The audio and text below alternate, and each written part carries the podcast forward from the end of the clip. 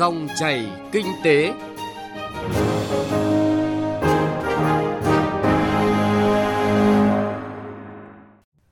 Biên tập viên Bá Toàn và Thu Trang xin chào và cảm ơn quý vị và các bạn đang nghe dòng chảy kinh tế thứ tư ngày 29 tháng 4 năm 2020. Thưa quý vị và các bạn, ngày 22 tháng 4 vừa qua, Thủ tướng Chính phủ đã chính thức dừng cách ly xã hội và nới lỏng giãn cách, xác định tâm thế là Việt Nam từng bước chuyển sang trạng thái bình thường mới. Đó là tái khởi động sản xuất và sinh hoạt trong bối cảnh sống chung với nguy cơ có người nhiễm COVID-19, nhưng không để bùng phát thành dịch – các doanh nghiệp cũng phải thích nghi việc sản xuất trong bối cảnh nới lỏng giãn cách xã hội và phòng trường hợp xấu nhất là dịch có thể quay trở lại. Thưa quý vị và các bạn, lúc này là thời điểm nhanh chóng khôi phục chuỗi sản xuất kinh doanh của nhiều ngành nghề. Việc cần làm trước tiên là tập trung vào các biện pháp và đẩy nhanh tiến trình khởi động lại nền kinh tế, đặc biệt là chú trọng khởi động lại hoạt động của các doanh nghiệp lớn trong các lĩnh vực then chốt của nền kinh tế, nhất là đối với các doanh nghiệp chịu ảnh hưởng lớn bởi dịch bệnh. Và để có thêm thông tin tới quý vị và các bạn, trong chương trình Dòng chảy Kinh tế hôm nay, chúng tôi chuyển đến quý vị và các bạn nội dung tháo gỡ khó khăn, hỗ trợ doanh nghiệp, tư duy mới trong bối cảnh mới.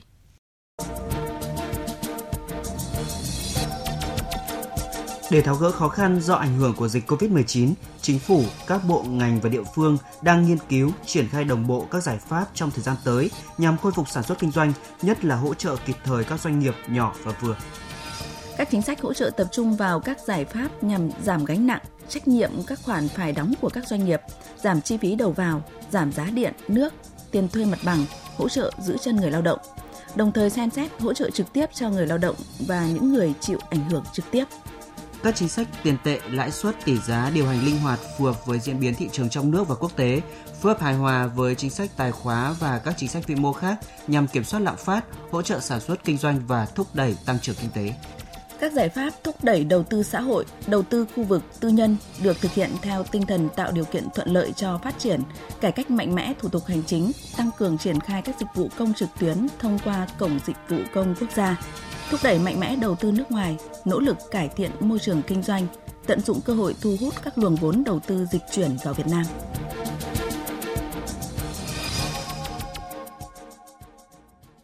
Thưa quý vị và các bạn, trong bối cảnh Việt Nam chuyển sang trạng thái bình thường mới, một nội dung quan trọng là tháo gỡ khó khăn cho doanh nghiệp, tạo sức bật cho nền kinh tế sau dịch như thế nào. Mời quý vị và các bạn nghe phản ánh của phóng viên Đài Tiếng Nói Việt Nam về thách thức của nền kinh tế trong bối cảnh nới lỏng giãn cách xã hội hiện nay. Ngày 22 tháng 4 vừa qua, Thủ tướng Chính phủ đã chính thức dừng cách ly xã hội sau 3 tuần áp dụng và nền kinh tế nước ta chuyển về trạng thái hoạt động sản xuất kinh doanh trong điều kiện nới lỏng giãn cách xã hội với tâm thế cao là phòng chống dịch COVID-19 trong dài hạn. Đặc biệt, thành phố Hà Nội được xác định vẫn là điểm nóng trong phòng chống dịch của cả nước, bởi tuy cả Hà Nội về trạng thái có nguy cơ nhưng vẫn còn một số huyện, xã, khu vực nằm trong diện nguy cơ cao. Trong khi đó, ông Mạc Quốc Anh, Phó Chủ tịch kiêm Tổng thư ký Hiệp hội Doanh nghiệp nhỏ và vừa thành phố Hà Nội nêu thực tế. Nói chung về hiện nay thì cũng trên 30% là các doanh nghiệp người ta đã dừng hoạt động thì có những doanh nghiệp ta phá sản rồi. Còn những doanh nghiệp mà cầm cự được thì họ đang cố gắng khoảng đến tháng 6 thì các doanh nghiệp là vẫn có thể là duy trì được bộ máy, các cái chi phí nó vận hành tối thiểu để làm sao mà đảm bảo ở cái mức mà ờ, doanh nghiệp nó đang tồn tại thôi. Còn lại khoảng 50 10% thì các doanh nghiệp là biết nắm bắt các cơ hội để có thể là phát triển hơn. Ông Nguyễn Thành Phong, Chủ tịch Ủy ban nhân dân thành phố Hồ Chí Minh thì nhìn nhận thành phố đã đạt được những kết quả tích cực trong công tác phòng chống dịch. Tuy nhiên, thành phố đang phải đối mặt với các thách thức nghiêm trọng đối với vấn đề phát triển kinh tế. Chỉ số tăng trưởng trong quý 1 chưa phản ánh hết khó khăn trong cái bức tranh của nền kinh tế. Gần như nửa quý 1 á, thì nền kinh tế chưa bị ảnh hưởng nhiều bởi dịch bệnh. Tác động bên ngoài đến nền kinh tế vẫn chưa nhiều. Chỉ bắt đầu vào tháng 4 khi các đơn hàng xuất khẩu bị trì hoãn thì nhu cầu tiêu thụ ở các thị trường xuất khẩu lớn của thành phố Hồ Chí Minh đã bắt đầu suy giảm. Thành phố ờ, dự báo dịch bệnh sẽ tác động mạnh nhất đến nền kinh tế bắt đầu từ quý 2. Để đảm bảo cho nền kinh tế phát triển ổn định và không bị đổ gãy trong điều kiện bình thường mới, thành phố Hồ Chí Minh đang chủ động xây dựng các cơ chế chính sách mới để vực dậy nền kinh tế khi tình hình dịch bệnh trên địa bàn thành phố có dấu hiệu chuyển biến tốt hơn. Tuy nhiên, bài toán khó hiện nay là làm thế nào để nới lỏng từng bước giãn cách xã hội nhưng phải kiểm soát đúng mức, không để xảy ra tình trạng chủ quan, coi thường dịch bệnh, đồng thời hỗ trợ doanh nghiệp tốt hơn cũng như tái khởi động nền kinh tế. Vâng, qua phóng sự vừa rồi, chúng ta có thể thấy là các doanh nghiệp vẫn đứng trước rất nhiều thách thức trong điều kiện bình thường mới. Do vậy, chính phủ, các bộ, ngành và địa phương cần tiếp tục triển khai các giải pháp tổng thể để tháo gỡ khó khăn cho doanh nghiệp, thúc đẩy tăng trưởng kinh tế. Đây là tiền đề quan trọng để nền kinh tế sẽ hồi phục nhanh, hướng tới tăng trưởng mạnh mẽ hơn.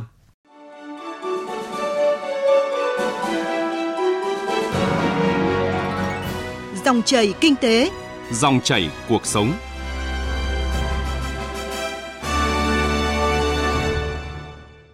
Thưa quý vị và các bạn, dịch bệnh chưa kết thúc. Vì vậy, các nhiệm vụ và giải pháp kinh tế trong thời gian tới cần được thực hiện đồng bộ và đáp ứng cả hai mục tiêu, tiếp tục kiểm soát dịch bệnh, đồng thời phát triển ổn định kinh tế.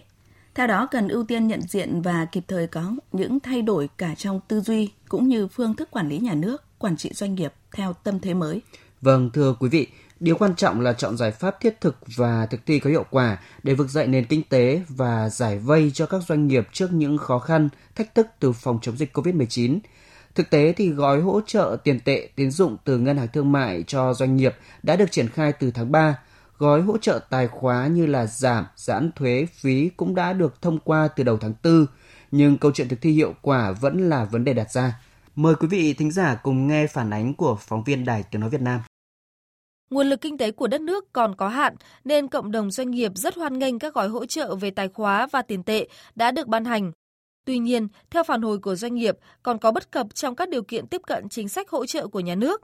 Đơn cử như hỗ trợ về bảo hiểm y tế và bảo hiểm xã hội có kèm theo yêu cầu hỗ trợ là doanh nghiệp phải giảm sút 50%. Doanh nghiệp sợ rằng lúc đó đã ngừng hoạt động hoặc không còn tồn tại nữa. Bà Lý Kim Chi, Chủ tịch Hội Lương thực Thực phẩm Thành phố Hồ Chí Minh cho biết các cái gói hỗ trợ của nhà nước thì hiện nay đã có một phần được thực hiện đến với các doanh nghiệp vừa và nhỏ nhưng mà như trong cái ngành chế biến lương thực thực phẩm của tôi đó thì cái doanh nghiệp nhỏ và siêu nhỏ thì cũng rất nhiều. Cho nên rất nhiều các doanh nghiệp hiện nay chưa thể tiếp cận ngay được với cái gói hỗ trợ theo chính sách ngân hàng của nhà nước. Thì những cái này thì chúng tôi cũng đang có những tổng hợp những cái kiến nghị và những cái cụ thể đề ra để giải quyết cho doanh nghiệp.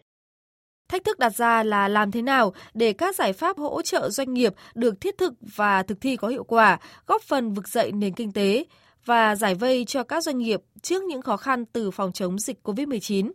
Chuyên gia kinh tế tiến sĩ Vũ Đình Ánh nhìn nhận.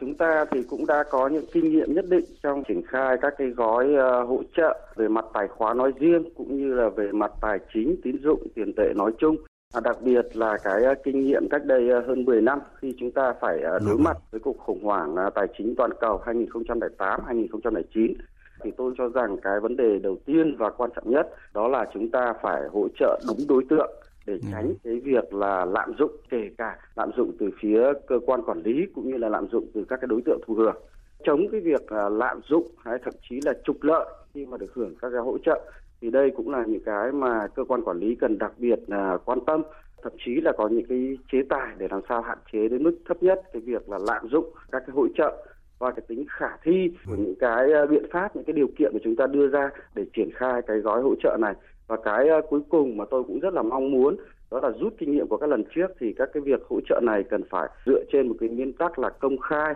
minh bạch và bình đẳng đối với cả các cái đối tượng hỗ trợ. Thưa quý vị và các bạn, trong cuộc chiến đối với dịch COVID-19, các doanh nghiệp luôn nhận được sự hỗ trợ từ những chính sách kịp thời của nhà nước. Một số chính sách hỗ trợ doanh nghiệp, người dân chưa từng có trong lịch sử có thể kể đến như các gói giải pháp tiền tệ trị giá 330.000 tỷ đồng, chính sách gia hạn thời hạn nộp thuế, tiền thuê đất cho các đơn vị cá nhân ảnh hưởng bởi dịch COVID-19 trị giá 180.000 tỷ đồng. Để thúc đẩy tăng trưởng, giải ngân đầu tư công cũng đang được đẩy mạnh. Theo đó, ưu tiên những dự án đầu tư công giữ vai trò kích cầu trong các lĩnh vực tạo việc làm và thúc đẩy chuyển đổi số. Vâng, ở thời điểm này thì những chính sách hỗ trợ doanh nghiệp rất có ý nghĩa. Tuy nhiên, liệu có bao nhiêu doanh nghiệp vượt qua cơn khủng hoảng COVID-19 Câu trả lời phụ thuộc vào việc triển khai các chính sách, hỗ trợ cũng như là nỗ lực của chính doanh nghiệp.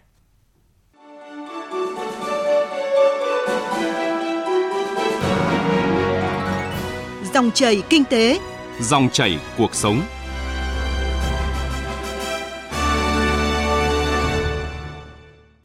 Thưa quý vị và các bạn, Thủ tướng Chính phủ đã chính thức dừng cách ly xã hội và nới lỏng giãn cách, xác định tâm thế là Việt Nam từng bước chuyển sang trạng thái bình thường mới. Đó là tái khởi động sản xuất và sinh hoạt trong bối cảnh sống chung với nguy cơ có người nhiễm COVID-19, nhưng không để bùng phát thành dịch. Các doanh nghiệp cũng phải thích nghi với việc sản xuất trong bối cảnh nới lỏng giãn cách xã hội. Dịch COVID-19 đã gây ra những hậu quả chưa từng có trong lịch sử thế giới. Với Việt Nam, nhiều chuyên gia kinh tế cũng nhận định tăng trưởng kinh tế quý 2 năm nay sẽ chịu tác động mạnh mẽ từ dịch bệnh. Tuy nhiên, một tư duy mới về sống chung với dịch bệnh cần được hình thành và đòi hỏi năng lực thích nghi mới của cả bộ máy quản lý, cộng đồng doanh nghiệp cũng như từng người dân. Đó không chỉ là tiềm lực tài chính mà còn là linh hoạt thích ứng với thị trường và bối cảnh mới, với yêu cầu áp dụng công nghệ một cách nhanh nhạy, sắp xếp lại các chuỗi cung ứng toàn cầu và hướng nhiều hơn vào thị trường trong nước. Ông Nguyễn Bích Lâm, Tổng cục trưởng Tổng cục Thống kê cho rằng trong cái lúc khó khăn này thì chúng tôi đề nghị tất cả các thực thể trong nền kinh tế chia sẻ và cùng chung vai để vượt qua cái khó khăn này. Chẳng hạn chính phủ thì rất nỗ lực, chính phủ chúng ta rất nghèo, thực tế đã đánh giá chính phủ. Nhưng mà trong thời gian vừa qua đã dành toàn bộ cái nguồn lực để mà dập dịch để mà hỗ trợ cho bà con hỗ trợ cho sản xuất kinh doanh. Thì chẳng hạn cộng đồng doanh nghiệp cũng phải cắt giảm những cái chi phí để mà vượt qua trong cái giai đoạn khó khăn này. Như tôi được biết như là hội doanh nghiệp à, trẻ chẳng hạn thì ông chủ tịch hội doanh nghiệp trẻ người ta kêu gọi là ngay doanh nghiệp cũng phải nhìn nhận lại chính doanh nghiệp của mình và điều chỉnh lại cái chi phí. Chẳng hạn người ta nói về giảm cái chi phí về lao động chẳng hạn. Thì ngay trong lao động người ta sẽ chia ra ba nhóm. Cái nhóm lao động là không thể thay thế được. Là những cái người quản lý như là giám đốc là những người quản lý, nhóm không thể thay thế được. Thì lại kêu gọi là gì? Sẽ không nhận lương và không nhận trợ cấp, không nhận thưởng trong vòng 6 tháng. Cái nhóm thứ hai là nhóm là lao động trực tiếp ra sản xuất vật chất nhưng mà vẫn có thể thay thế thì cái nhóm này là sẽ giảm cái ngày làm việc, chẳng hạn. Trước kia làm việc một tuần là 5 ngày, bây giờ chỉ cần 3 ngày 4 ngày chẳng hạn, giảm bớt ngày làm việc đi. Và cũng kêu gọi là giảm bớt cái tiền lương đi, giảm 50% tiền lương chẳng hạn. Cái nhóm kia là không nhận lương, nhóm này là giảm 50%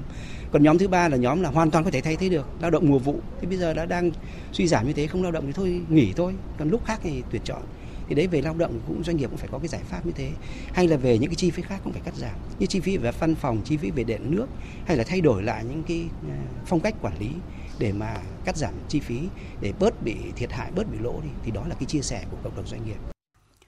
Ông Vũ Tiến Lộc, Chủ tịch Phòng Thương mại và Công nghiệp Việt Nam, cơ quan đại diện cho cộng đồng doanh nghiệp nhìn nhận, nền kinh tế thế giới sau giai đoạn dịch bệnh được dự đoán có sự thay đổi. Các chuỗi giá trị được thiết lập lại, mô hình kinh doanh mới hình thành, do đó cần chuẩn bị nền tảng thể chế, cơ sở hạ tầng, nguồn nhân lực để thích ứng, tận dụng cơ hội mới phải tập trung đào tạo nguồn nhân lực. Ở đây là cái điều rất là quan trọng bởi vì chúng ta đều biết là thế giới sau đại dịch không còn là thế giới của giai đoạn trước đại dịch. Nền kinh tế thế giới sẽ được định hình lại. Thương mại đầu tư quốc tế sẽ được đảo chiều chuỗi cung ứng cũng sẽ xây dựng theo hướng an toàn, tin cậy hơn và nó đòi hỏi Việt Nam phải nâng cấp mình trong các chuỗi giá trị đó và tích cực tham gia các chuỗi giá trị đó. Mà muốn tham gia thì phải chuẩn bị tốt cả về thể chế, cả về cơ sở hạ tầng và nguồn nhân lực. Cho đó là cái điều vô cùng quan trọng đối với chính phủ hiện nay để có thể tiếp sức cho các cái doanh nghiệp và cái quá trình phục hồi của nền kinh tế Việt Nam hay quá trình tái khởi động thì không phải là quá trình phục hồi hay tái khởi động để làm theo cách cũ để quay về cái trạng thái cũ mà chính là cái quá trình phục hồi sáng tạo tái khởi động là phải làm theo cách mới và chính vì vậy cho nên ờ, cộng đồng doanh nghiệp rất là mong muốn là chính phủ sẽ tập trung vào cái công việc nền tảng để hỗ trợ cho cái sự phục hồi và phát triển của các doanh nghiệp. Sau dịch bệnh, vấn đề quan trọng là các quốc gia phải chú trọng xây dựng một nền kinh tế không chỉ tăng trưởng nhanh mà còn phải là nền kinh tế có thể chịu được những cú sốc mạnh và sau đó thích ứng nhanh chóng với môi trường mới – Do vậy, điểm quan trọng của mô hình kinh tế Việt Nam trong tương lai phải là nền kinh tế có năng lực phản ứng nhanh, chống chọi được với các cú sốc, có thể là các cú sốc về kinh tế, tài chính, dịch bệnh hay thiên tai và có thể linh hoạt thích ứng ngay sau đó. Ở góc độ cơ quan tham mưu chính sách cho chính phủ, ông Phan Đức Hiếu, Phó Viện trưởng Viện Nghiên cứu Quản lý Kinh tế Trung ương, Bộ Kế hoạch và Đầu tư nhìn nhận, tăng cường đầu tư công sẽ giúp tạo dựng nền tảng để đón đầu cơ hội phục hồi một khi dịch bệnh được kiểm soát, tăng năng lực cạnh tranh cho nền kinh tế, ngoài những dự án trọng điểm của quốc gia, cần ưu tiên những dự án nhỏ nhưng có tác động lan tỏa đối với nền kinh tế. Điều cần quán triệt là các cấp, các ngành và chính quyền địa phương thực hiện các nhiệm vụ và thúc đẩy tiến độ các dự án với tinh thần trách nhiệm cao nhất, khẩn trương. Thứ nhất là đầu tư công ấy, thì việc đầu tiên chúng tôi nhìn nhận thấy là chúng ta phải nâng cao được cái hiệu quả của đầu tư công. Có nghĩa rằng là hoạt động đầu tư công phải có hiệu quả cả về thời gian và mặt uh, kinh tế tránh những cái dự án mà ta tạm gọi là dây dưa kéo dài và đặc biệt trong cái bối cảnh ờ, dịch bệnh này thì đôi khi lại là cơ hội rất tốt để chúng ta triển khai các cái dự án đầu tư công với lại cái hiệu quả cao hơn. Tuy nhiên cái thứ hai là cái hoạt động đầu tư công ấy, thì đôi khi đó là một ta tạm gọi là đầu tư theo hướng là tạo cái cơ sở nền tảng. Ví dụ như chúng ta nói rằng là trong bối cảnh 4.0 thì cái nền tảng về kinh tế số là rất quan trọng cung cấp về dịch vụ số hay là dịch vụ thanh toán không dùng tiền mặt nhưng đôi khi đó là một cái ta tạm gọi là kích cầu cho doanh nghiệp nhỏ Quý vị và các bạn thân mến, Thủ tướng Chính phủ nhấn mạnh trạng thái bình thường mới là nếp sống mới, tác phong làm việc mới, một thời kỳ mới với các ứng dụng khoa học kỹ thuật, công nghệ thông tin được áp dụng rộng rãi trong mọi mặt đời sống xã hội. Rõ ràng là muốn thành công trong trạng thái bình thường mới này thì việc tháo gỡ khó khăn cho các doanh nghiệp, tạo sức bật cho nền kinh tế sau dịch đòi hỏi phải thiết thực và thực thi có hiệu quả. Tới đây, thời gian của dòng chảy kinh tế cũng đã hết. Chương trình hôm nay do các biên tập viên Trung Hiếu, Bá Toàn, Thu Trang và nhóm phóng viên kinh tế thực hiện. Thay cho lời tạm biệt, chúng tôi xin gửi tới quý vị và các bạn bài hát Sẽ Chiến Thắng do nhóm ca sĩ thể hiện. Xin chào và hẹn gặp lại quý vị và các bạn.